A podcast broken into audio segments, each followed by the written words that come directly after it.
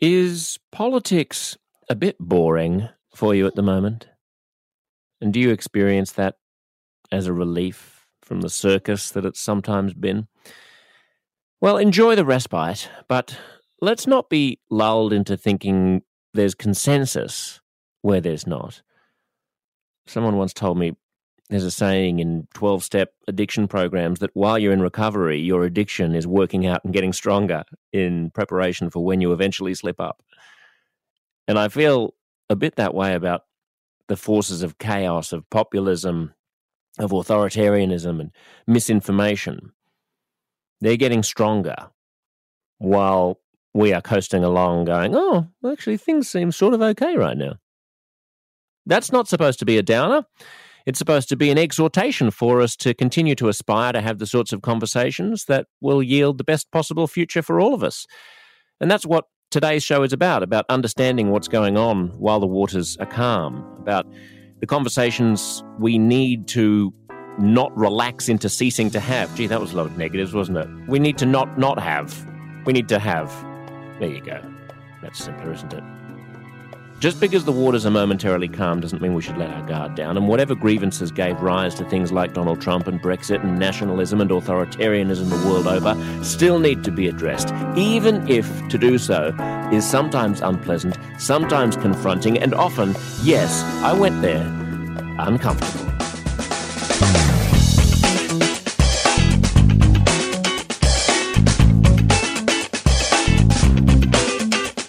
Today on the show, it's one of those rare occasions where I read an article or two by someone I've never heard of and go, oh my goodness, this person is so brilliant, I have to get them on the blower.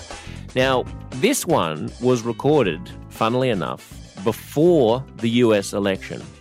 And David Roth, my guest today, had written a couple of articles about Donald Trump. And I, I wanted to interview him to understand his thinking about populism, Donald Trump's brain, and what the what the next four years would hold, even if Donald Trump uh, lost the election. And I've been sitting on it because I just haven't felt that it's quite the right time for us to analyze or psychoanalyze who Donald Trump is in the first 100 days of the Biden administration. I wanted to give it a bit of breathing room. And who wants to go back and get their hands dirty meddling around in the grey matter of a man whose personality is so noxious? But it's time. It's time now because it's time to understand what Donald Trump represented and what the people who follow him are currently thinking about the Biden administration and are currently thinking about the medium to long term future of the United States. David Roth is a sports writer. He was the co author of the Wall Street Journal's sports blog. And then he was a senior editor at Deadspin. Uh, he resigned along with a large portion of Deadspin's staff in at the end of 2019. This was a this sent huge shockwaves through American media because they were basically dissatisfied with the fact that they had been told to stick to writing about sports, even though his political commentary was often what people came to the website to read. So he went off and created his own thing, Defector Media, which he's now the co-owner of. And his insights about Donald Trump are both useful because they're true and also useful because I disagree with them in some ways. And you'll hear in this conversation that we have big disagreements about the nature of wokeness and the relevance of cancel culture and things like that. But I wanted to bring you this conversation. It is understandably out of date by now. We didn't even know whether or not Donald Trump was going to be winning the election. But all of the things that we're talking about are much bigger themes that have endured not only between the recording of this last October and today, but will continue to be relevant for many years to come. I hope you enjoy as much as I did this conversation with David Roth.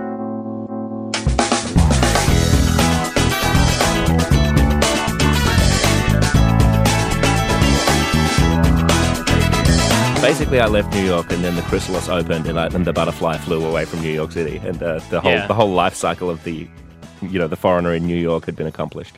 I gotta say, man, your timing was impeccable. Like it, oh. really worked out pretty good. I mean, I know obviously you guys have had a a rough go of it this year too. But yeah, it's been. It's nothing uh, like it though. It's nothing. I mean, like I, I'd said, I felt almost bad after I just sent you that text message saying I was popping downstairs to get coffee because I was like, yeah, if you're in New York, that must sound weird. Weird. I had. I mean, you you can you can't stay there, but yeah, I was. I mean.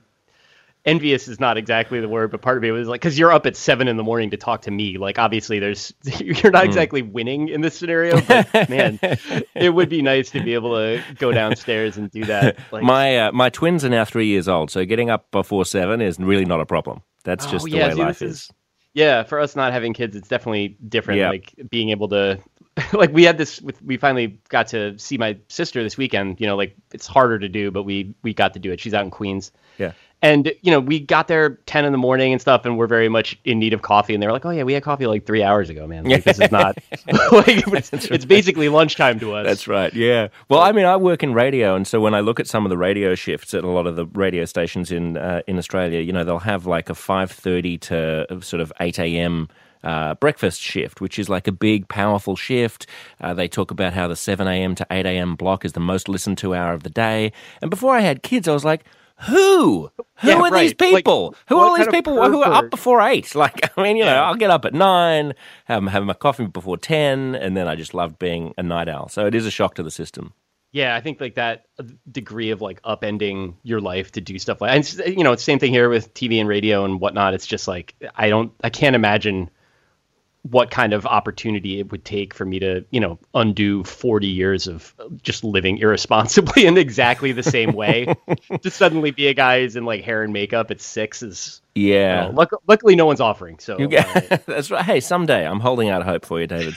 Uh, and I, I mean, even just even just like late night television. You know, I used to watch Letterman every night, and, I'm, and now I'm like, when does uh, when did Letterman start? Maybe like ten or nine thirty or something. Eleven thirty five. Oh my goodness, I'm in. I'm in. Oh yeah, I had that. then. Yeah, I was a big Conan O'Brien mm, watcher in high mm, school, and that mm. was like you know the weirdest. In the same way that like I was drawn to Letterman because it was like the beats were in all these different places that I hadn't encouraged, you know, like encountered before. And with Conan, it was very similar. But like, I think that that actually impacted my studies in a way. Like, obviously, my laziness was like the biggest factor in yeah. my grades. But like that show started at 12:35 a.m. and I would at least watch through like the first, you know, sort of celebrity guest and go to bed at, you know, whatever. Yeah. 115 like which is not uh like conducive to getting to school on time or performing at a high level there. No that's right. Yeah yeah conan was doing the same thing i think 10 years later that that letterman had been doing. But i you know when i was sort of 14 letterman was the was the god and uh so it's so funny dude. I still remember the first time that i saw his stuff. I was probably like high school uh age but it was just like there was something about uh, like the long pauses mm. and like just in general the the way that he was kind of like milking the awkwardness of the moment yeah. as if he was in control of it. Like as somebody who felt awkward, you know, at times and also you know wanted to be funny. The idea of like leaning into the weirdness and yeah. stiltedness of the scenario and then like somehow taking the the guide hand on it and like knowing what you're doing mm. was you don't want to say inspiring exactly because he was still sitting behind a desk being like Paul have you heard about this like it wasn't profound. no it was inspiring to me it was profound yeah. to me it was I, th- I think you put your finger on exactly that the right uh, balance or the paradox of what made Letterman and and and other greats great. I mean, I think Carson had a bit of this as well.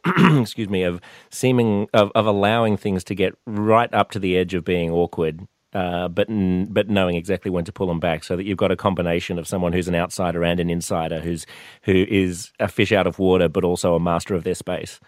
Yeah, it's funny, you know, because like I think of when I, you know, with comedy, I, there's an element of it when it doesn't work that can feel not oppressive, but like really confrontational in kind of an annoying way, like as if somebody's just sort of like grabbing you by the lapels and shouting jokes into your face. Mm. And there's something about the uh, the that type of command, like a softer and a little bit more like sort of a different type of mastery, as opposed to just like wowing you with their virtuosity, but like you know managing the scenario without seeming to dominate it is really mm. like I don't know. It's hard and, to, to well, do. Like, I mean, I think there was something. There was another component to Letterman that you're reminding me of, which was his kind of uh, misanthropy, his sort, of, his just general distaste for everything, his yeah. obvious condescension towards the celebrities he had. Uh, he just, I, I, think, also that appealed to my Australianness a bit. That you know, some, a lot of American content can smell to cynical Australian ears and eyes a little bit twee and overly sure. optimistic and kind of cheesy. Uh, you know, Fallon is the perfect exemplar of this kind of Yeah. annoying, happy, like I'm just having a great time. Let's all just get along. And there was like something so selling these dark crazy about laughs at every you know Yeah, whatever yeah. banal like celebrity right. story from the set. That's right, and and now that's gotten ramped up by the YouTubeification and the viralification of of everything. But you know, when you used to have to actually sit down and watch Letterman make a celebrity squirm, and you could see how dark his soul was, Yes. it was great. It was great. Yeah. Anyway, to know that, that that that also worked as well for somebody who didn't grow up in New Jersey. That there's Yeah. like a No, I brotherhood was- of people who are slightly Yeah. a little bit pissed off. That's right. I mean, he was the hero of everyone who wasn't the cool kid in class. I Yeah. think. Yeah. yeah, it's definitely like a, a whatever, uh, something kind of uh, whatever. It's hard because he wound up being kind of a, a turd of a guy. And so it feels uh, strange Hmm. to talk about the idea that he was like an influence on you as a as a person. Because like I don't know, I think I'm a lot better husband than he is. Yeah. But uh, yeah, but whatever. well, He- if he if presumably you're made- not fucking your staff, so there's Yes, that's true. I mean, I hardly even see anybody. That's right. Uh, well, let's uh, welcome back to the David Letterman uh, analysis hour with David Yeah. Roth and Josh Szeps. We should probably pivot the conversation to uh, to you, uh, young David Roth.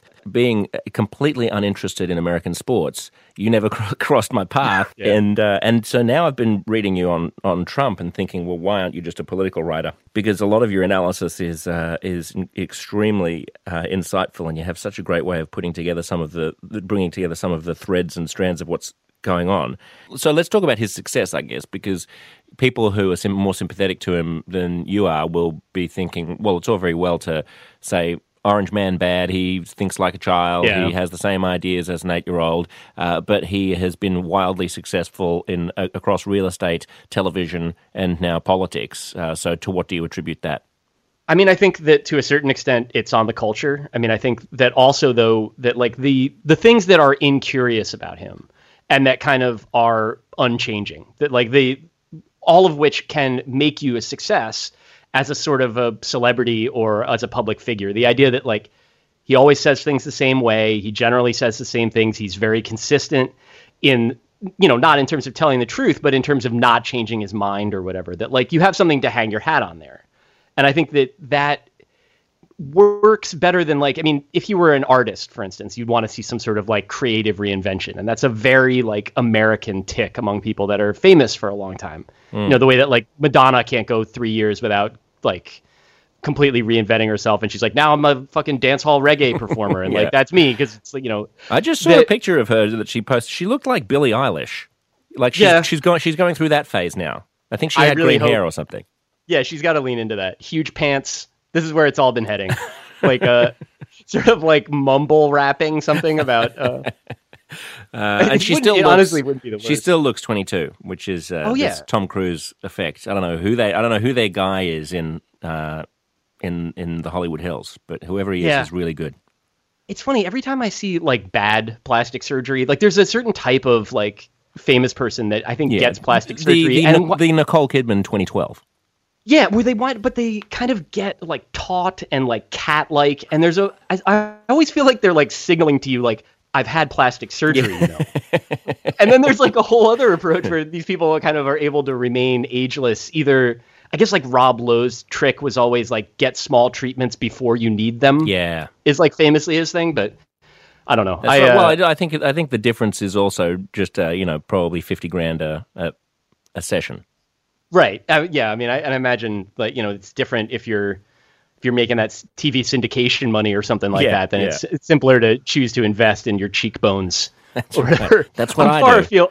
That's I'm that- far afield here. Did I did I give you anything like an answer on the, Yeah, the Trump yeah, thing? yeah, I mean, yeah. No, you did. You did a bit by alluding to culture, but let's also talk a little bit about uh, about economics because one of the things, one of the points that you, you also make is that uh, you know he Trump responds to challenges by he his strategy is to quit and declare victory at the same time, and you say that because of how things work for rich people, that mostly worked out for him. And Yeah, I mean, think until that's it an- didn't. Yeah, that's an interesting observation about like I guess inequality in America that there's no way that a poor person would be able to be as incompetent managing you know their finances as he was man- managing his businesses. Yeah. And yet he's able to kind of coast through unscathed. Yeah, I mean, some of it is also that they could be exactly as unsuccessful as he's been, but they will live very differently You know that like this is a series of kind of like frantic lateral moves on his part and debt and whatever, but like you know options that are not available to people who you know bank Yeah. at a place with like an ATM in it, as opposed to with with Russian know, gi- oligarchs. Right, yeah, like and like whatever, some sort of a secret underground chamber where everybody sits around a table and gives you a hundred million dollars or whatever. I think that with, with Trump, that's the part of it that's kind of I, that I want to like sort of pull out here because I don't expect or hope that that many people in Australia are up on this element of American culture. Is that going back, you know, to before uh, Trump became sort of famous, or around the time when he was becoming famous. I mean, the like the 70s and 80s. That the tax code was radically reimagined such that rich people were paying far, far less than they traditionally had, and this gave them. A, you know, and then as this stuff sort of wound up being not just like enshrined into law in terms of the percentages that they were paying, but as like loopholes became sort of standardized, and there was this whole industry of tax. It's uh, the thin line between tax avoidance and tax evasion. But as that became like a bigger business, that that class sort of it wasn't necessarily that you know their investments were always worth more. It was that the share that they had to contribute to you know the public interest just was capped and then started to shrink. And so what he started with is more or less what he has. But Right. like he never for all the losing that he's done, there's no way that like, you know, any of it could really have not worked out for him. I also did see a statistic uh, when he was starting his run that there was an investigation which showed that, like, if you take the inheritance that he got from his dad and you just put it into a stock index fund, Yeah. you'd have more than he's worth. Right. The basic like the dummy index fund Yeah. that I have like my Exactly, that all of our S&P, su- 401k in. superannuation and retirement funds are in. Yeah. Yeah. Uh, so he would have been better off not doing anything. And it's funny because he did he got some stuff right. He got stuff right early. I mean, like his like Trump Tower is, is garish and nobody in New York likes it very much, but like people live there, you know, like it makes money. And the television show made money. And he made money off of that television show because he would endorse anything and because for a long time people were asking him to do it. And Well, I mean, apparently that saved him. Uh, the New York Times investigation into his tax records Right. suggests that he was really, really uh, he he would have been on the brink of uh, m- an even more catastrophic bankruptcy than he had previous than the many, many bankruptcies that his companies had had in the past. If it, if he hadn't been blessed by uh, who's the creator of the uh, the Apprentice, uh, whatever Mark that- Burnett. Mark Burnett coming along and going, Yeah. uh, "Have I got a deal for you?" And then Trump uh, shrewdly made sure that he had a part ownership stake in the show. Uh, so Yeah. he made a lot more off his producer fees than he did off his hosting fees. So there's that. and yeah, tip your cap. You know, I mean, like the guy knows how to uh, get his end in every deal, and that's like, you know, that's a as traits go, I would say value neutral is a nice way to describe it. But it is like it is what it is. I mean, like, and obviously it worked out for him. The stuff that he's gotten wrong to me is more illustrative of than what he's gotten right. You know, like the sort of the there's a, a story about him. I've spent all this time trying to find it, as I know it was in Politico, and I couldn't dig it up. They they talked to some people that did uh, accounting for him back in the the early '90s when his uh, personal situation was very bad financially, and they talked about you know we're in there, we're moving this around, we're trying to avoid you know getting foreclosed upon here and there. And he would come into the office and just be like, I think we should buy an NBA team. What do you guys think? and they'd be like, Well, you don't have any money, man. And also, like, that's a fucking stupid idea. So I think probably not. But there was like that mentality. Like, if people didn't say no to him, that was sort of like always what it was that he would just.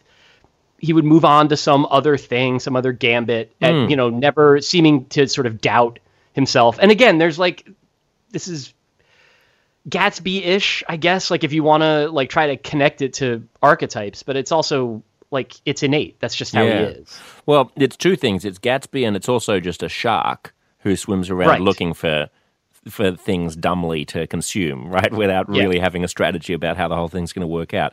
But it is interesting to then superimpose Gatsby on top and have this sort of very outward flourishy.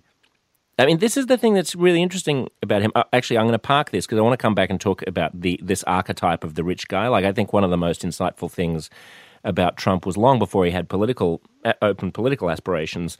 Uh, John Mulaney, the comic, was doing bits about how Donald Trump is what a poor, poor person thinks a rich person is. Uh, at this point, like Donald Trump is not just a rich man. Like Donald Trump is almost like what a hobo imagines a rich man to be.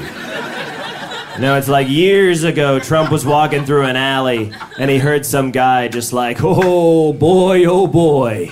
As soon as my number comes in, I'm gonna put up tall buildings with my name on them. I'll have fine golden hair. And a TV show where I fire people with my children. And Trump was like, That is how I will live my life. Thank you, hobo, for that life plan. I bet you when Donald Trump makes a decision, he thinks to himself, What would a cartoon rich person do? A friend of mine describes it as being like a little kid's vision of what being rich is, like yeah, in terms of like right. taking a lim, go, like going to McDonald's in a limousine, or yeah. like wearing a suit to a baseball game. Yeah. That those are like so all these like super theatrical and weird expressions. Where My like, toilet would be made of gold. Yeah, like Why? no one fucking wants that. That's, That's not like except you'd have to really mm. be in some like truly forbidden mind realms to even like come up with that. That's right. This is why he loves like the Saudis. You know, he doesn't like yeah. He doesn't like people who, who actually invest in in real things. He likes people who invest in things that glitter a lot. Yeah, like tufted settees.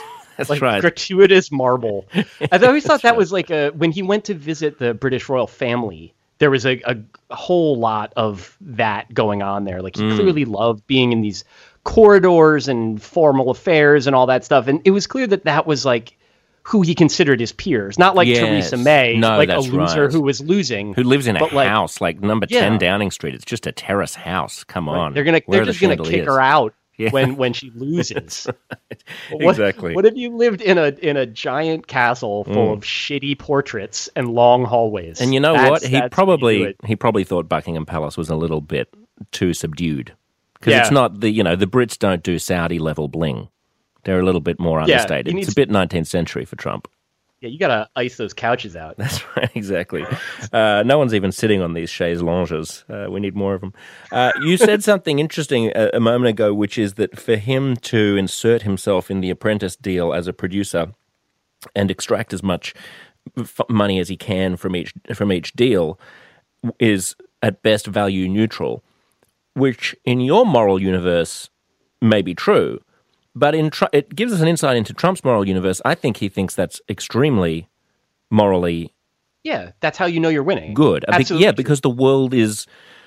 I mean, there, I don't think there is a difference between winners and good people and losers and bad people in Trump uni- in Trump land. Like by definition, no. you're doing the right thing if you're succeeding, because in this kind of Darwinist conception, uh, you know, how could you be doing the wrong thing if you're winning?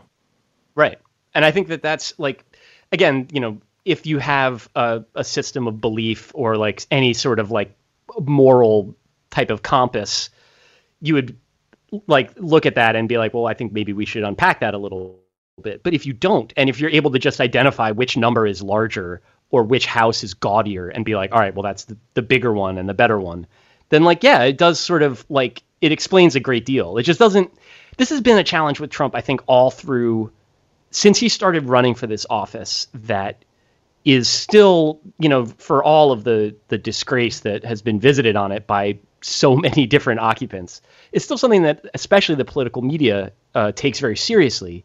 That this is clearly the sort of thing that he's not a very complicated man, and so they have this idea, I think, in their heads still of like, why is he doing this? Like, what's the strategic calculation? And like, what is you know like what is the justification for this in his head? And I think that the answer more often than not is that he's doing it because he can and because he wants it. And that that's, you know, the reason why a lot of other people have done what they've done as president too. He just doesn't do the the sort of the smokescreen effect that other people throw up around it, where you make it, you, you describe it in euphemism. He doesn't do that. But isn't that part of what his supporters say uh, we're missing about him. That like every time people say, "Oh, Trump is awful," he's degrading the office. Trump's supporters say he's just being open about doing what everybody else always does. Like Obama Yeah. was secretly degrading the office, Hillary was secretly degrading the office and doing deals with, you know, part of her Davos international globalist elite who are all pulling the strings behind the scenes and shoring up trade deals that screw the American worker for decades, all of which is partly true. Uh, Yeah. You know, he just comes out and he I'd lies to your face instead of true. lying in smoke-filled rooms. So, like, Yeah. You know, I, I, I'll take that. Thank you. Yeah, I mean it's hard to like, and that sort of thing. I mean, this is what makes him uniquely well suited to, especially, I mean, to running against Hillary, who it's worth noting is like the most widely disliked public figure in the last three decades of American politics. I mean, you know, like she so was that as a candidate, David, but when she was Secretary of State, her her numbers were fairly high. And I'm no I'm no fan of Hil- Hillary. I think she ran a terrible campaign, and I've always regarded her as being a miserable campaign. a yes. terror, just a terrible politician. I mean, in terms of her political acumen, her she has no radar for what is not going to seem phony and what isn't. But like sometimes the best people don't have that radar. It's very rare to find someone who both has has finely tuned uh, political instincts and also is a political is a sort of policy wonk and also is going to be a good leader. I mean, these people are rare. Her husband had it. You know, Obama had it. Uh, Reagan had it. But it's, But it's I think there's there's something about the with Clinton and Obama though. I think this is important too. That like they did have it. I mean, they are both super talented communicators and politicians. But in order to get elected to a high office with the, the sort of policy views that they have and that pr- approach, you really have to be that good because the approach itself doesn't really fundamentally offer that much beyond to the average voter beyond uh, you know a certain theatrical presentation of a, a degrading status quo to me What approach And- doesn't offer that much? You mean their policy approach or their yes, political? yeah Right. that okay. that because I think the the the presentation stuff is great. You know, like and you that's how Obama looked like a visionary and sounded like a visionary, but was not. And that Clinton, you know, was a, a pragmatist, I guess, in terms of the policy positions that he pursued. But like what that meant basically was accepting the half a loaf that an increasingly reactionary Republican Party was offering him hmm. and then and then selling it to people with this incredible god-given talent that he had to communicate but i think that like where that gets you down the line is that like if the policy outcomes that you're delivering are limited in terms of how much they're helping people in the way that uh, liberal democratic policy outcomes have been in the us you know for the last like, since the 90s since clinton that like if that's not working for people and they're aware that it's not working because they see factories closing and they see things sort of generally sliding then you have to be really good because otherwise you, can lose even to Trump even to this kind of like incurious and and outwardly kind of silly character because he's like you say all these good things and you don't actually do anything I'm always that- a bit, I'm a bit torn by this argument, David, because the you know obviously what the Clintonite or Obama camp would res- respond to that would be. Uh, we think it's better off being in power than having pure ideals that never get you elected. And we are getting elected. We, you know, there's what Obama would like to do if he were emperor, and then there's what Obama can do given the political constraints around him. Uh, so that's and that's that's fair as far as it goes and i and, agree with and that. that. if they pursued your recommendation and were more pure to their political ideals, then what you would end up with is what the where the Republican Party finds itself, which is you create so much gridlock because you're so incapable of doing deals with the other side and getting anything done that your party atrophies and you end up with some totally uh, wild situation like Donald Trump, who in part is a consequence of political gridlock. Like, I suppose Trump is a consequence of people hating Obama, but he's just as much a consequence of nothing getting done in Washington, which was a result of Mitch McConnell's ideological purity, which is closer to what you're saying Clinton and Obama should have.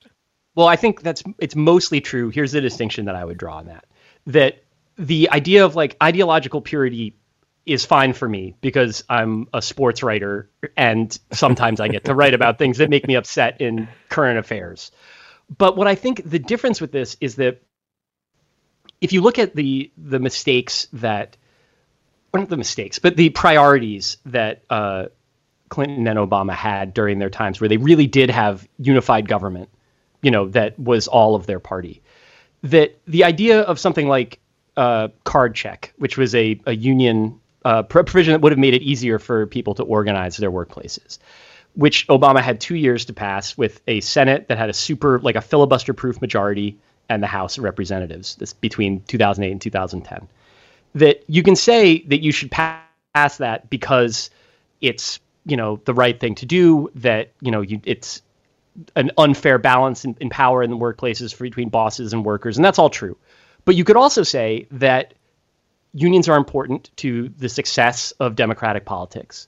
And also that organized people and organized workplaces do tend to vote i mean that these produce people who are politically engaged and more inclined to be democrats than your like non-union shops. And you could say then that passing the card check would be like, yeah, ideologically pure if you care about it, but that punting on it and deciding not to do it is the sort of thing that you're doing because of a different sort of orthodoxy, which is the idea that like no one cares about this, unions are dying, we're not that party anymore. We're the party of the educated urban mm. elite. And that, like so that's the part of it where I think there obviously it's easy for me to say that you should do the right thing. It's but I've lived I've you know lived here my whole life. Like I know that's not how it works. To me, it's there's a sort of a fake pragmatism to democratic politics here that Republicans, as you said, I mean, I think you're absolutely right in terms of them having a commitment to ideologies that make it impossible for them to govern effectively. Mm over the long term. I think the Democrats are about governing effectively. I think that the idea of that they, that should be thought of more ambitiously. Yeah. In terms of like, because they're not about consolidating power in the way that Republicans are, and I think that there's a, a way that the politics that they profess and the and power itself, getting it and keeping it, can be made to work together. They just don't quite square that in their own minds. I mean, uh, yeah, especially since like part of Donald Trump's appeal or the core of his appeal maybe was all of these guys are crooked and they're all betraying you behind the scenes and they're all beholden to moneyed interests. I'm the only guy who doesn't need, who can't be paid off. I'm the yep. only guy who, you know, of course Hillary Clinton came to my uh, my wedding. Like, you know, she's she was sucking up to me. They all suck up to me because I'm the one with the money and they need me because they're, because politicians are leeches and I'm not. So to some extent, yeah, that's true. I don't know about the card check thing because I'm not familiar. Oh, with yeah, that I mean that's a case. that's a policy but thing. I'll guarantee. I'll guarantee that if I guarantee that if uh, if you spoke to uh, who was uh, Obama's chief of staff, David uh, oh, Rahm Emanuel. Oh, either Rahm Emanuel or David Axelrod or whoever it was yeah. about about that, they would say, uh, "Yeah, sorry, we didn't get to that in the two years that we had uh, in the just two years that we had we had full control of the government. We were doing a little thing like the largest domestic policy." uh, reform in a generation, which was reforming the healthcare, the entire healthcare yeah. system. So there were a couple that, of things and, we didn't. And that is what they've what they've said about it. And it's like to a certain extent it makes sense, and then to another extent it's like, well, you know, they are already compromising on that. Like, do you want power or not? Like, do you want to do? Are you willing to do the things that are like cynical and serve your interests electorally that the other guys are willing to do.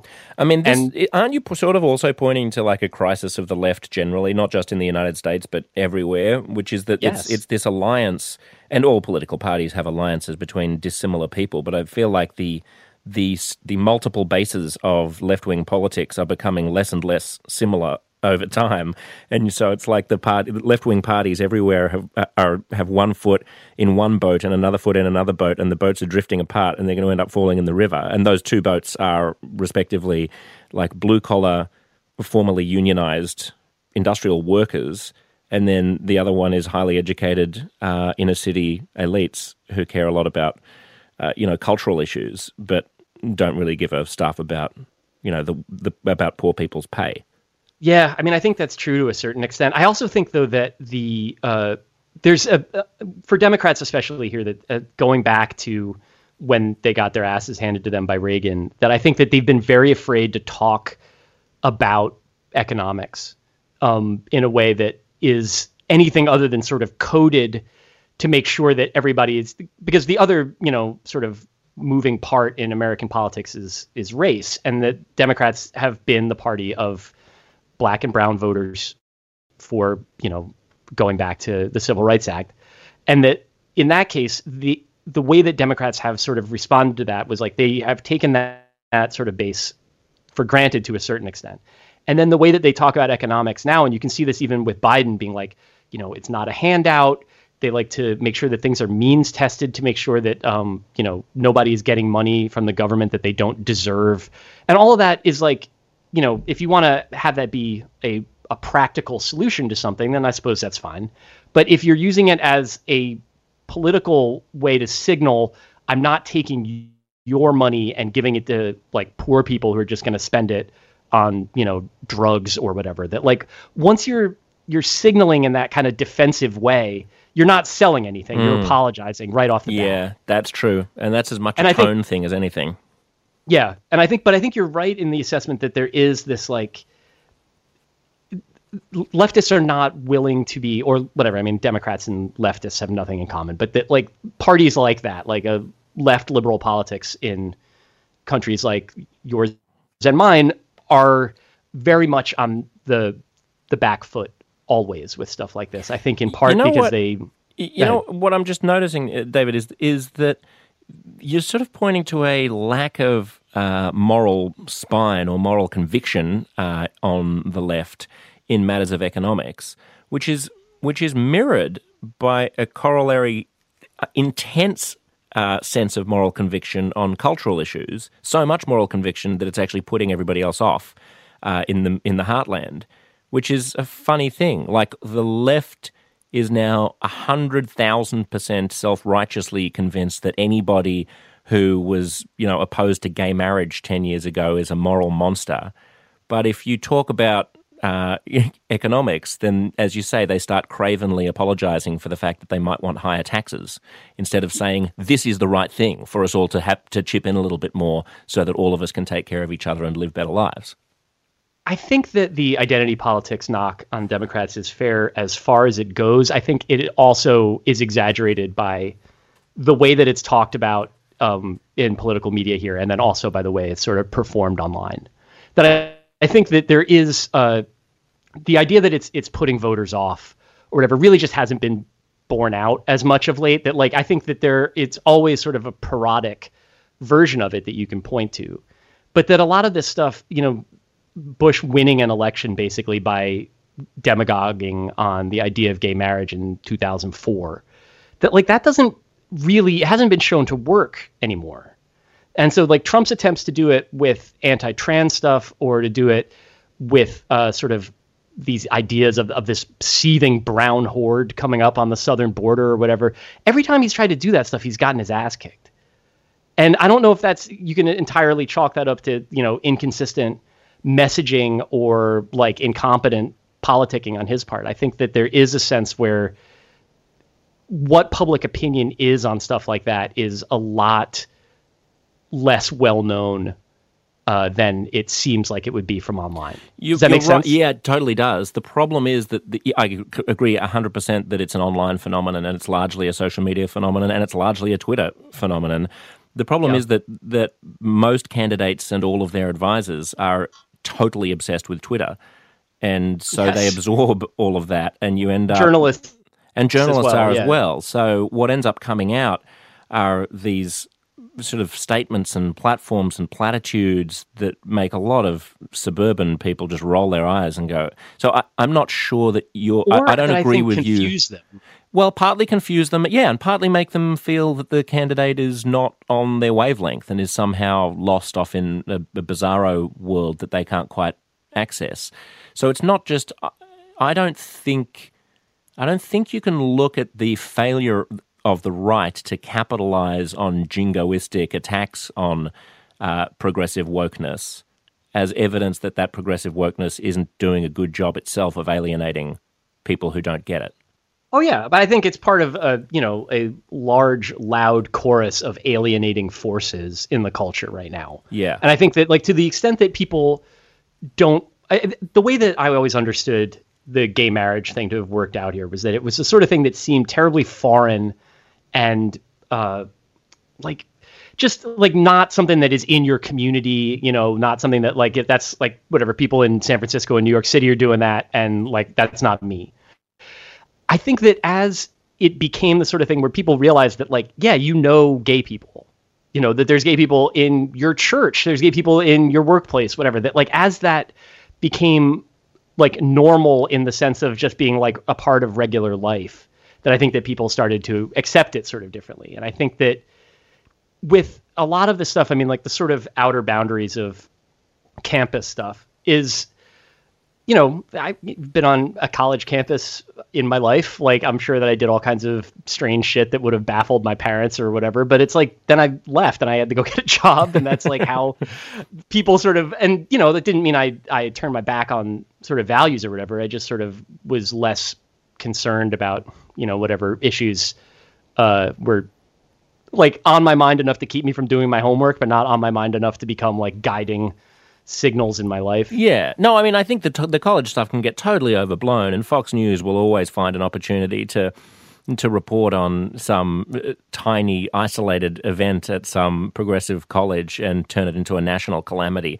Uh, uh, that doesn't mean that the ethos of of universities heading in a direction of uh, of greater censoriousness, greater moral panic, greater kind of uh, moral self certainty and finger wagging to, towards ideas that they don't agree with doesn't then uh, suffuse itself into the outlooks of people who go on to run companies and media organizations. I mean, you only have to look at the, you know the the ructions that have happened at the New York Times, the editorial page editor being fired, uh, similar upsets at Vox and places like that, where there is a generation of younger reporters who believe that.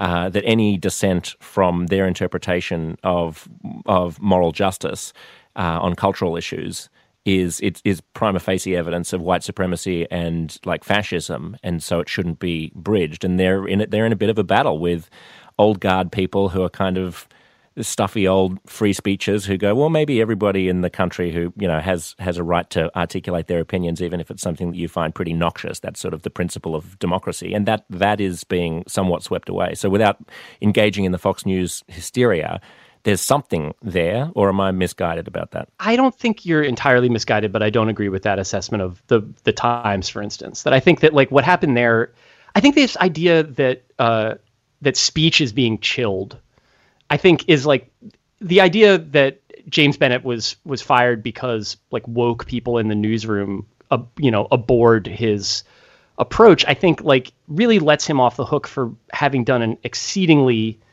bad and lazy job being the editor of their opinion section. The story that got people riled up was written by, you know, the Tom Cotton story. Yeah, just, by, just explain, to, explain to the listener who hasn't followed that what happened. Yes, right. Who, who doesn't know who the uh, junior senator from Arkansas is? That's right. I envy them uh, so much. The so this is a sitting senator uh, wrote an opinion piece for the New York Times that was during the period of, uh, you know, initially there was uh, some rioting, but it was just protests against uh, sort of racist and uh, impunity, uh, racism and impunity in policing. And as these protests were happening, Cotton wrote a story that was like, send in the army, like, put this down, like, basically up to the idea of like live ammo to get these protests out of the street. And this was a story that, uh, given that he was basically advocating uh, occupying the city of New York with troops, and that a lot of the people that work for the New York Times uh, live in New York City, and that they did not want this. I think that that plus the fact that when the story came out, it later was a result. You know, like a junior staffer assigned it based on a tweet that Cotton had done. Bennet himself, the opinion page editor, did not review the story, hadn't read it, uh, didn't like seemingly to know anything about it. Like that it's your section. You're not running that many stories. You have to know. Like mm. that's just you're not doing your job right. Now, in terms of how like he got there, I mean, I think he hired some people that were provocateurs that annoyed other people, uh, just in terms of the way that they behaved. And there was a perception in that workplace that there was that they were able to get away with stuff because they were sort of like you know big ticket opinion provocateurs. But I think that that's a very old thing at newspapers, as I understand it. You know, like workplace favorites you know, if you've ever been in a workplace, it's a very annoying thing to sort of encounter. I don't think that that's the reason why he lost sort of the confidence of that newsroom. I think that it was that he didn't do his job right. I do think, though, that there's one bit that I want to uh, point out, though, about the distinction that we're drawing here between this sort of like theatrical uh, and performative online. Uh, you know, wokeness is such a corny term or whatever. Yeah, we but need, that a like sort of we need a new word. yeah.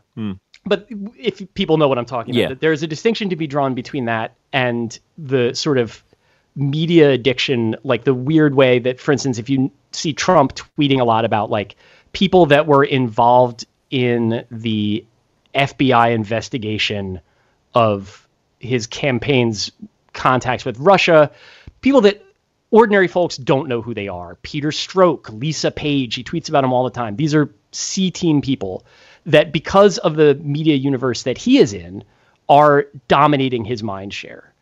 And that there's so basically like the way that the campaigns have broken down in terms of their general approach in this election is that Biden is very old and very not online. He's a very traditional type of Democrat in terms of his policies, but he's also just like he's not a guy that seems as fixated on television or Twitter as Trump is. And so He, he, doesn't seem like a guy who knows how to turn on the TV, let alone No. lau- launch Twitter.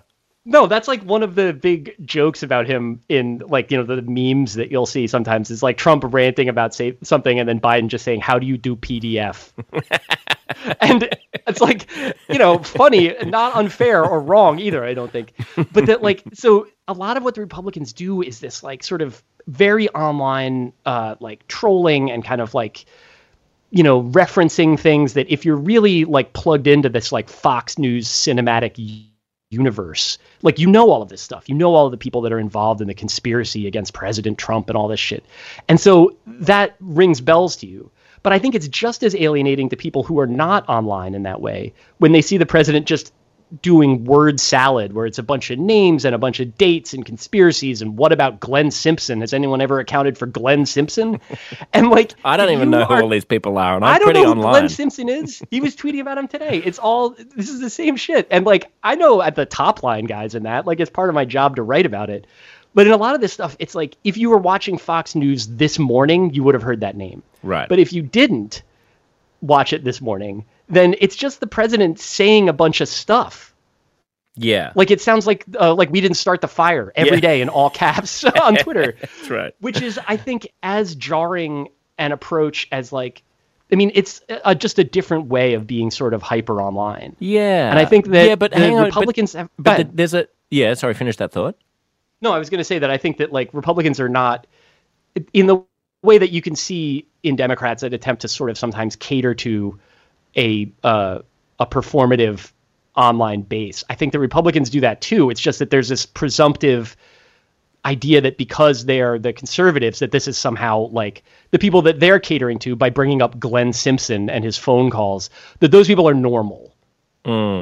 Do you see what I'm saying? Like I, do, don't I see exactly what you're saying, but I, but I think you're I think you're focusing uh, unnecessarily much on the the bubble aspect of it, of the being in it, being inside a bubble and talking only to people who understand that bubble, and uh, not the way that the that that bubble chatter lands for people who aren't inside the bubble. The way that the weird Trumpian Fox News conspiracy theorizing, almost QAnon adjacent chatter lands for people who aren't inside it is oh, these are just crazy people talking about nonsense. Uh, like, but there's no moral valence to that. The way that w- woke bubble lands for everybody else is you are part of the white supremacist problem. You are part of the, the issue. You have to watch what you say. You will sit down and raise your fist. You have to be on our side. It's just a very finger waggy thing to observe if you're not already inside it. So I think that's I'll- what I mean about it, it alienating the heartland. I'll have to take your word for it in that regard because I think that the like there are elements of it that I think can be caricatured very easily. And yet they're really and this is one of the very few things that I am authentically optimistic about in terms of the future of the country right now is that in a lot of small cities and small towns where you would not expect these kind of protests to happen, people were in the streets for weeks about you know racism and impunity in policing. That this Hmm. is not, and in many of these communities, this is like largely white communities, and you can caricature that, or you can say that this stuff is really not. And I think you know, and it's easily caricatured. You know, white people are incredibly easy to caricature. Well, I mean, I'm not caricaturing as a that. member of the I. I mean, I want more of that, and I think that the woke bubble impedes it. I think that to a certain extent it does. I think also though, like you have to look at the results. I think that for me, it's hard. I've never been. So I I did some marching here uh, when the the protests were really happening, and I attended a vigil or two, but it's never really been my thing. I think that there's a self consciousness that I just can't sort of switch off, and so there's things where if somebody's leading a chant, the thing you do is you participate in that chant. But there is a part of me that is in my head being like, well, this isn't 100% what I think. This is maybe not on me to say. And that that, like, if that is chilling speech, then I, I, I guess I just don't necessarily find that to be that menacing a threat. I think that there's a, there is a lot of speech in the U.S. I think uh, the the main issue, and I guess maybe this does go back to the bubble thing, is sort of uh, a lack of, of good faith, maybe in terms of how that speech is directed and how it's used. And I think also in terms of the capacity to sort of accept uh, what other people are saying as valid. Yeah, that's right. And I think that's a, a really good point. It's about giving people the benefit of the doubt. And I guess I always expect that the right isn't going to give people the benefit of the doubt because they're the Right. right and so they're, they're, they're morally self, self-satisfied and smug. I just want the left, and I was going to say us, I mean, because I am broadly of the left, that, that I want us to to remain the side that that allows that is I suppose intellectually superior and actually more nuanced and sophisticated in our thinking and uh, less dumbly chanting slogans and moralizing. Like, uh, so I, I know what you mean. I want more people marching and protesting things that are that are real. I mean, the the you know the role the the behavior of American police forces to people from countries outside of the United States seems so outrageous, and Yeah. the prevalence of guns in the United States seems so obviously something that a sane country would want to deal with that it's it's horrendous. I mean, and so that and yet that conversation I get I, I I perceive as being partly subsumed by the race by the racist conversation. So anytime I see anytime I see someone online who's trying to make the point about you know general police reform, they get accused of, of whataboutism or trying to change the subject from the actual problem, which is white supremacy, that we live in a white supremacist society. Or, you know, if, if someone if someone in the suburbs of the- Wisconsin is like, hang on, why isn't 1776 the founding date of our country anymore? Why is it 1619? They're as likely as anything to get to get called a racist for, you know, you go away and study and do your homework and come back and figure out and you explain to me what you've what you've learned. Until I would then, say that sit the out. The that like there's not and again like I, I don't know to what extent people are really having these conversations in spaces other than social media. I mean, I think it's only on social. I think it's only on social media. Right. But again, it then And has so I think that this might ramifications be because one the people who are on social media end up running newsrooms, or will will soon do so, or can at Yeah, least um, coerce the people who do run the newsrooms to resign. I will say the the people that wind up running newsrooms, from my experience, are not people who post a lot. Uh, that they're No, they're they people that be. are They kind of be, on that they? boss Isn't this track. just a generational thing? I mean, the peop- really, these people man. are I mean, thirty like- now, and they'll be fifty someday. They might be, but I think that you know most people are uh, make a political migration during those decades of their lives, and I would say that like people that it's not really very different than any other workplace. You know that there are people who are super duper bomb thrower rhetoric types, and those people tend to be infantry, and then the people that wind up getting promoted to top brass are people that are a little bit more astute or I would say astute, but you know, you could also say calculating in terms of how they present themselves. I don't think that there really are a lot of radicals running you know, websites or newspapers or magazines in large part because there aren't as many websites or newspapers or magazines anymore in the United States, but also because of the fact that I think that like that's just it, it sorts by the position. Mm. You know, that like whatever their sort of politics are, that like once you are dealing with business development people and ownership and whatever like that these are those are facilitators that is a different sort of class of people and i think That's that in terms of how Yeah. i mean it's just like it's basic workplace stuff i mean, I mean, that's been my maybe. I I experience every place i've been Yeah. Yes. The, obviously, if you're going to rise to the level to a management level, then you have to have some manage, managerial competence, which means you can't be a revolutionary.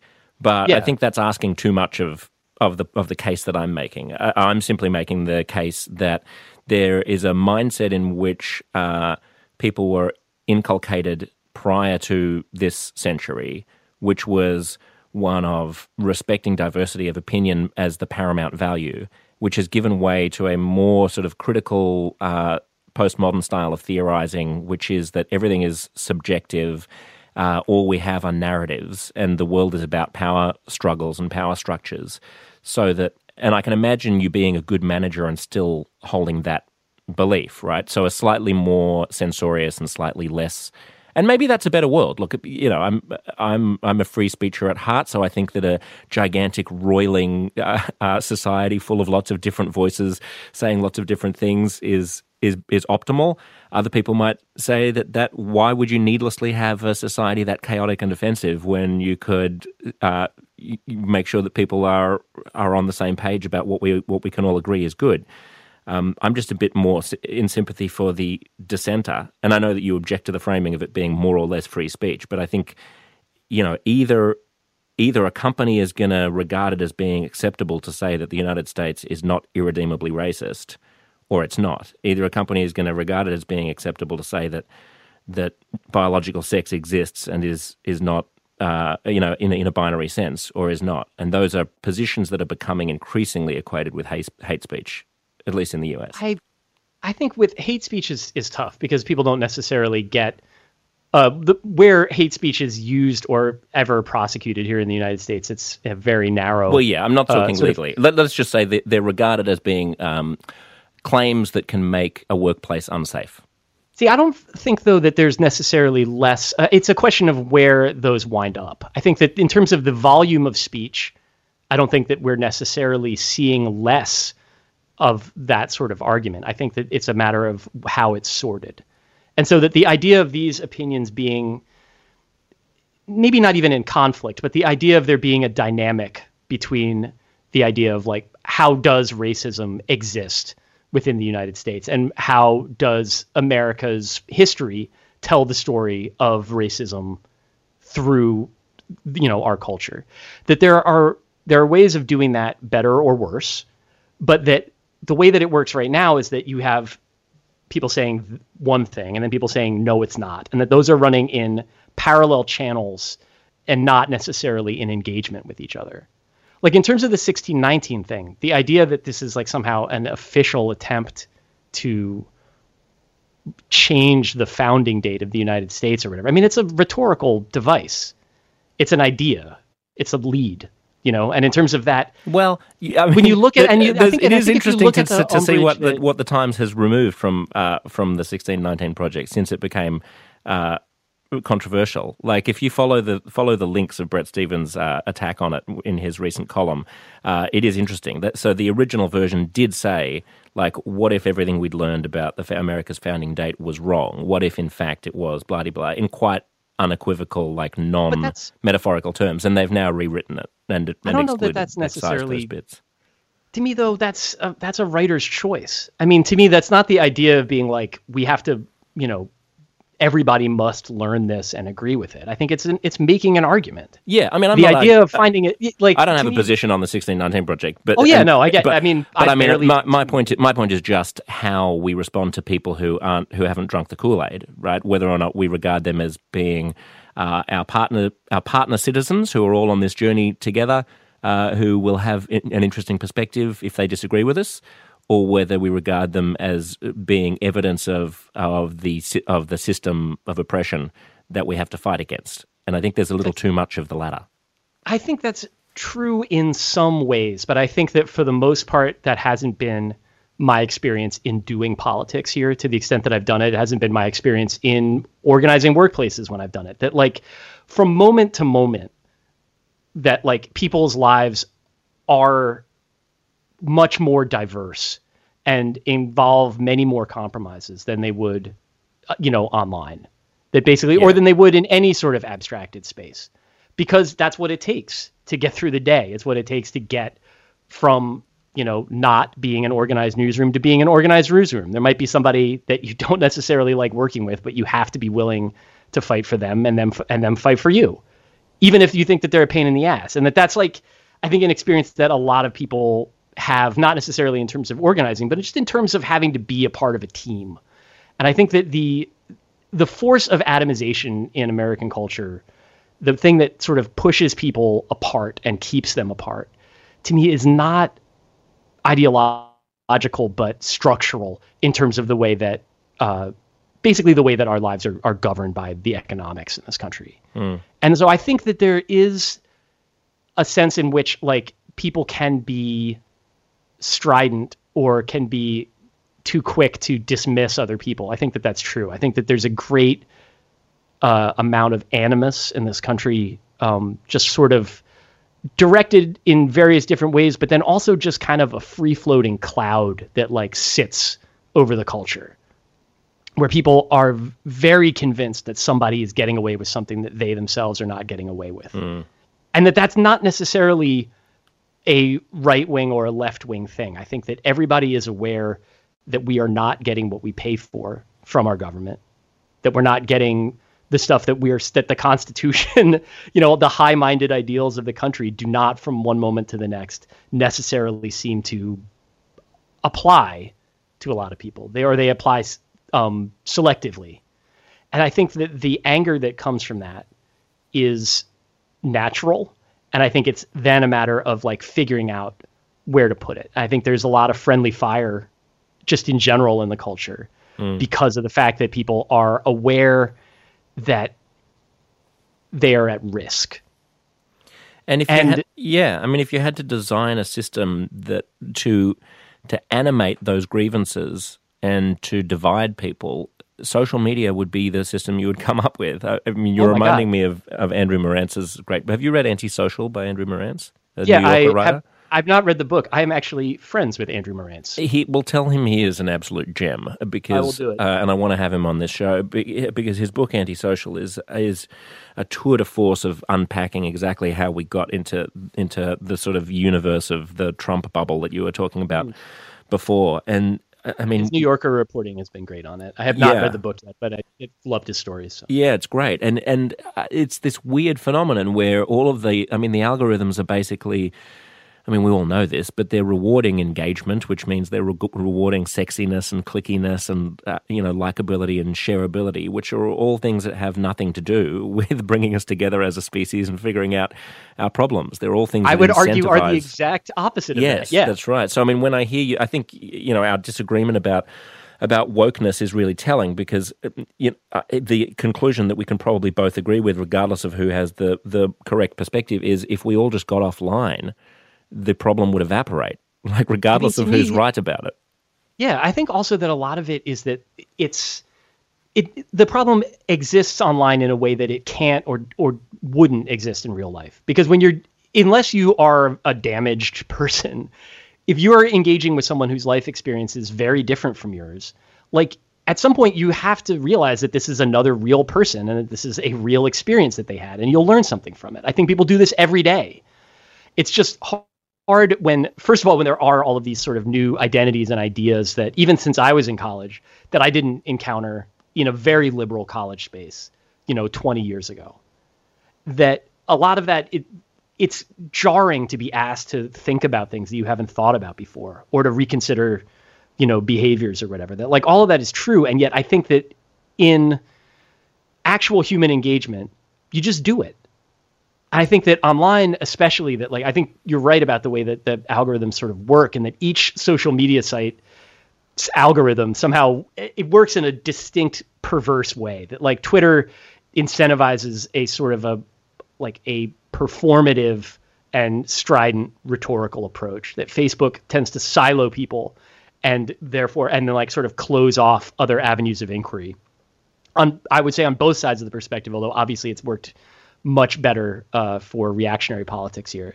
And then the way that YouTube works is just that you take something that people might be curious about And then you're like, well, if you like this version of it, here's one that's got 10% more of the thing you were curious about in it. And here's one that's got 25%. And here's one that's got 500% more. And so if you start out with something that is, you know, basically like a good faith question, that eventually you're going to stop getting good faith answers because of the fact that the algorithm favors answers that are just like louder in volume Yeah. or that contain more uh you know of whatever substance it is they think keeps people around. I mean, bullshit is sexier than boring reality. it's easier. Yes. I mean, I think that this is again like the sort of if you want to bring it back to Trump that this is like something that he gets and has gotten in a sort of like an an animal like part of his brain for as long as he's been famous, which is basically that like sometimes you tell a lie because it's more interesting than the truth and that you keep on telling it because it's like you realize that people like it. I think that that's 100% the way that he works. And I think that if he had been like in terms of like what politics let me try that again. in terms of what things he says repeatedly, it's the stuff that he notices gets pops when he does rallies. It's the same way that like a live musician might figure out that a song is working or not working. And that like Oh yeah, he's, he's- a, he's a he's a he's a stand-up comic in the sense that he Yeah. workshops material, he sees what works, and then uh, and then he he doubles down on those. and there's but there's a way in which that's also sort of a metonym for how social media makes discourse worse because the people that he talks to are his base and he's trying and exclusively to his base.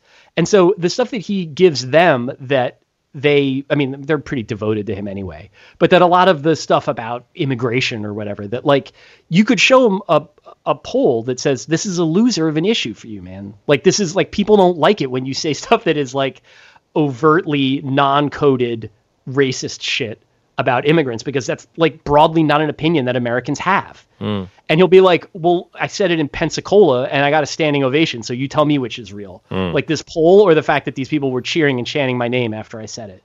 And I think for him it's just again, it's the same sort of thing. It's an incentive in the direction of what produces the biggest pop in the crowd.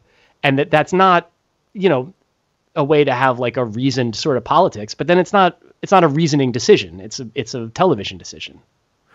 This brings me to uh, something that you just said, uh, and which we can wrap on, which you said earlier in in in this episode, which is you referred to the Fox News cinematic universe as if Fox News is like Marvel, with a cast of characters and uh, supervillains and uh, evildoers and heroes, which is similar to the model of of Trump that sh- that has him as an archetype, as basically a professional wrestler where Yeah. you know he's acting out a wrestling fantasy. I mean, the fact that he literally used to be involved in professional wrestling and had this He's whole in the WWE Hall of Fame. is he? I mean, that's Yeah. amazing. And so, just explain. Do you know the the dynamic between him and the owner? And he, they ended up shaving his head and like buying back the Yeah, team for twice as much bit. or something.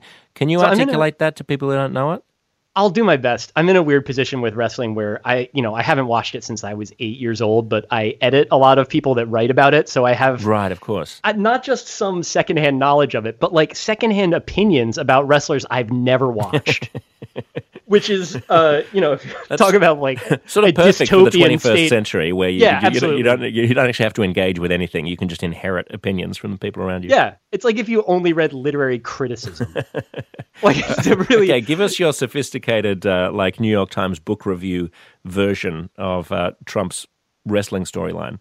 so basically like he was a natural fit for that universe mcmahon uh, is vince mcmahon who is the the owner and sort of the also a character in the wwe which is you know the world former world wrestling federation that basically like is this kind of like swinging dick like boss man type who's got you know enemies and for a long time that was like a way that they would set up their uh, heroes would be that these were guys that like Vince would try to stop them, but they were too badass, and then you know that's how you wind up with like this sort of universal fantasy of suplexing your boss. WWE just took the you know subtext right out of that, and they were like, no, they're gonna have Stone Cold Steve Austin throw this guy on his ass, and everybody's gonna cheer, and then he's gonna drink a beer in the ring, and that's that. So the boss of the wrestling federation would enter the ring and get thrown around. Yes. Okay. Yeah, That's he's part of the wrestled. He's been he's been a character, yes. And so Trump himself was kind of for a while was like a rival of McMahon's in in the storyline. In real life, of course, they're friends, but you know, it's like it's not real. Uh, the but they're peers. And these I mean, storylines are all sort of scripted in in advance. I mean, because I think some people still think wrestling is like boxing or something, where it's actually going on. But it's this is a it's almost There like are- a season all- a season long ar- story arc that's constructed, right? And so this is yeah it's all scripted in the sense that like the um the matches themselves are choreographed. The other stuff is just you know it's dialogue or it's ideas of sort of a structured improv or whatever you know in terms of who's talking. With trump the idea was that this was sort of a rival rich guy and that he had his you know his guys that were working with him and mcmahon had his guys that were working with him. And that's why when like if trump's guy pins vince's guy then trump gets to shave his head that it was basically that. But the thing that's interesting about this, Trump has always sort of loved wrestling again because it was something that was getting big in the 80s when he was getting big and all of this stuff like basically all of the sort of cultural touchstones in his approach to the world are like frozen in amber from that era but he also uh like or whatever color you want to use to describe it The- yeah, Amber is fine. but right but the uh the stuff with um what you were saying in terms of the the reality versus fakeness of it that there's a story that has been told enough times that uh, I have no choice but to believe it's true where in um a storyline from the late 90s uh, Vince McMahon appeared to get into a limousine that then exploded. A rival had planted a bomb in it. And, you know, I, I don't imagine I'm giving a spoiler alert here when I say that Vince McMahon was in fact fine and was not really blown up in the limousine. The reason this is worth mentioning is that apparently that night, Trump called uh, McMahon's home and was like, I saw what happened to Vince. Like, and his What? wife had to be like, "I'm going to get him." Yes, that he basically believed that that that something had really happened to Vince McMahon. But he's a performer in the same show He- that, well, he that the wasn't car in that. exploded in. He wasn't in that storyline, so he knows the ones What is that he, have with goldfish? He doesn't remember the, the like the fact that this is all scripted. Well, yes. I mean, I think like there is like it's bizarre. Uh, Is it Triple H? I believe is the wrestler that told the story, and it's like he's told it enough times in the same way. And I, I'll send you a, a link to the actual thing so you can help you know find the version of it that's more correct because this is. Speaking of goldfish brains, I mean, this is like third generation of something I read in a blog post I was editing three years ago. Yeah, but yeah. There is that element of like it, it's theatrical but also you know like you really do take some bumps in the ring and stuff like that. And that clearly there's like a, a space there like a liminal space that uh has room for interpretation for him. But the thing, so there's a there's an analogy here to Trump's presidential career, uh, which is, and I for this I I thank Jay Shapiro, who's a buddy of mine who has a great podcast called Dilemma, which is a high end philosophy uh, podcast where he wrestles with uh, with uh, big philosophical things. And I saw him tweeting the other day about this storyline. And the idea was that after Trump's guy won and he shaved the head of the head of the wrestling federation, uh, and I think he then like bought it. I, I can't remember what the financial transaction was, but I think he bought it back at twice the price. Like you know, he sold it to him and then bought it back at, at twice the price or something like that in one of the storylines. Uh, that Trump needs that to get out of the White House. He needs to shave the Democrat's head and like sell and basically walk away victorious, having you know having double his money metaphorically, and uh, oh yeah And he being can't able admit to- defeat that's the whole right. gig So how do you gets construct? blown up if he does like the story that gets told is that he would want to start his own sort of cable network you know or that you have like a sort of a right wing and i think that there's something to that but there's also this long litany of business failures on his part things that he kind of half-asses and you know or that he like sort of slaps his name on and then trusts somebody else to to run for him maybe you know unwisely that suggests that i don't think that that would necessarily work now, I think that that's it, that might be what he tries to do because I think being on TV is extremely important to him. But I don't know like what else he necessarily wants. I mean, I always sort of thought with running for president and you know, even with getting the nomination that he was the the dog that caught the car. That this is like what he wanted to do was like give himself a boost and make it look like, you know, he was sort of popular and successful and, you know, and he did. You know, like he became president of the United States. Like there's no that is in the history books. Can't take it out.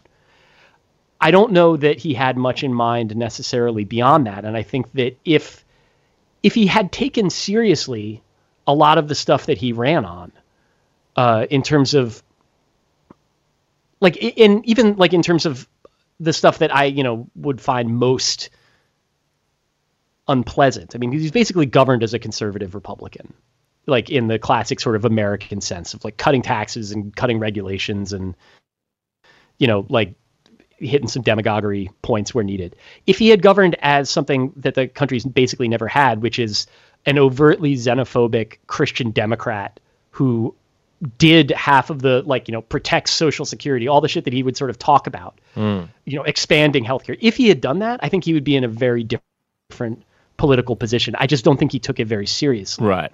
And i think yeah, that I mean, that's he was the sort of challenge about with any of this stuff. infrastructure. He was talking about how he's going to rebuild America. I mean, imagine if he'd gotten into office and uh, you know had done a, had struck a deal with the Democrats to invest a trillion dollars in American infrastructure with And the Trump name emblazoned all over it, and they would have gone along with it, and that would have been a whole different alternative future. But he's probably canny enough to understand that he doesn't know anything about uh, policy, and he didn't want to be the head of, of government. He wanted to be the head of state. It's Right. just that your system in that has the same person there. You know, our- head Yeah. of state in Australia is still the Queen of England, so that shows you how much Right. we care about the, the head of state. You know, the head of government is just a very prosaic thing. It doesn't have all the glitz about it, and he didn't want to be that. and he I think wanted that to be the Saudi king. Yeah, right. Because that's I think mostly the way that he the parts of the presidency that he seems interested in. You know, beyond the stuff that like has to do with him and like what people are saying about him and whatever, is the ceremonial stuff. It's it's wearing a tux and shaking hands and meeting important people and being impressed with them and then being impressed with him. That's like that's been his whole life. That's what he does. You know, or at least what he's done the last couple of, of decades. He's in the relationship business, like most real estate developers. Yeah. And I think that that I, I don't know how, necessarily how that translates. I think as a figurehead for a political network, obviously he's got all of these people that are devoted to him, you know, tens of millions of people that hang on his every word, and they're not going to go away if he's not the president. You know, and so he'll keep doing his posts because they'll keep doing numbers, and I, I think that's true. But like, he's not really advocating for anything more than like more Trump in the monitors. I don't think he ever really has. Hmm. Well, David, it's been a wonderful conversation about American sport, uh, and I thank you for your expertise. Happy to it. break down the NBA playoffs with you anytime, man. Are you thinking of uh, Are you thinking of expanding this political uh, remit, given the response to your last few articles? Yeah, I mean, it's been it, it's something that I started doing basically as this is going to sound super perverse, and while we're talking about silly wokey language, uh, I started it as a sort of a self care thing back in 2015 because it was so large in my mind that like I couldn't get my dumb baseball blogs out because I just had like this Trump sized occlusion in my brain that needed to be pushed out. And I've done enough of it now that it's like part of the rhythm of of what you know I've been writing about this stuff for for years. It's just a matter of trying to find a way uh, to balance it with stuff that doesn't make me feel bad. You know that like it's it's hard. Like I mean I I like writing about sports. I like writing about you know movies and music and other things that make me happy. I mean writing about politics, especially because I don't really have any. I mean, I have opinions, as you now know. I also don't have much in the way of expertise, as you have also probably noticed. So it's just a matter of like trying to find a way to use it to make the other work better. You know, because I don't Yeah, no, think that mean, I could think, just. I think you're selling yourself short on the expertise because I don't think you need to be a detailed policy uh, wonk to get. I mean, you almost remind me of Hunter Thompson or uh, or Matt Taibbi or something where there's like a bigger uh, a bigger moral sort of uh, um, perspective that you're able to to bring to it, and people can find that in uh, the two most recent art- articles, uh, which brought David to my attention, were entitled "Think of How Easy It Would Have Been for Donald Trump to Not Catch the Coronavirus," which was on October second, uh, and another article called "We're On to Cincinnati." Uh, on October 12th. Uh, I encourage everybody to read them. And if people happen to be interested in uh, this peculiar habit that you call sport, uh, where can they find you? You're the co-host of a of a, a podcast called The Distraction, and they True. can read and that you. is that is only sort of about sports. Uh, it's mostly Okay. about getting older and complaining about things. So if, if you're worried that it's going to be too heavy on the NFL, just know that we're Okay. always going to be like, why do they even make parsley? yeah. yeah, the the, Statler and Waldorf. Spoiler And the alert: site- they don't make yeah. it. It grows. I know. Well, that's that's what I mean. Yeah. They.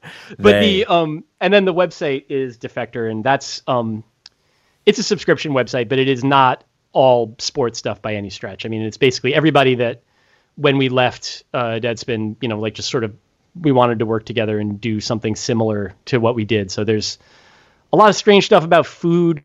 We've covered the Nobel Prize stuff really uh, heavily for whatever reason. It's basically whatever weird extra non sports shit we're interested in. We write about that too. Fantastic. And that's your baby, basically. You're the editor and the and the co-owner. Yeah, yeah, we're all co-owners, so it's a big like we're trying to to start something sustainable and and run it as a cash flow business. We're not trying to you know turn it into you know Defector Omnicorp Media Group LLC. Hey, the Fox News cinematic universe uh, awaits you if you uh, if you're Yeah. really successful and unscrupulous.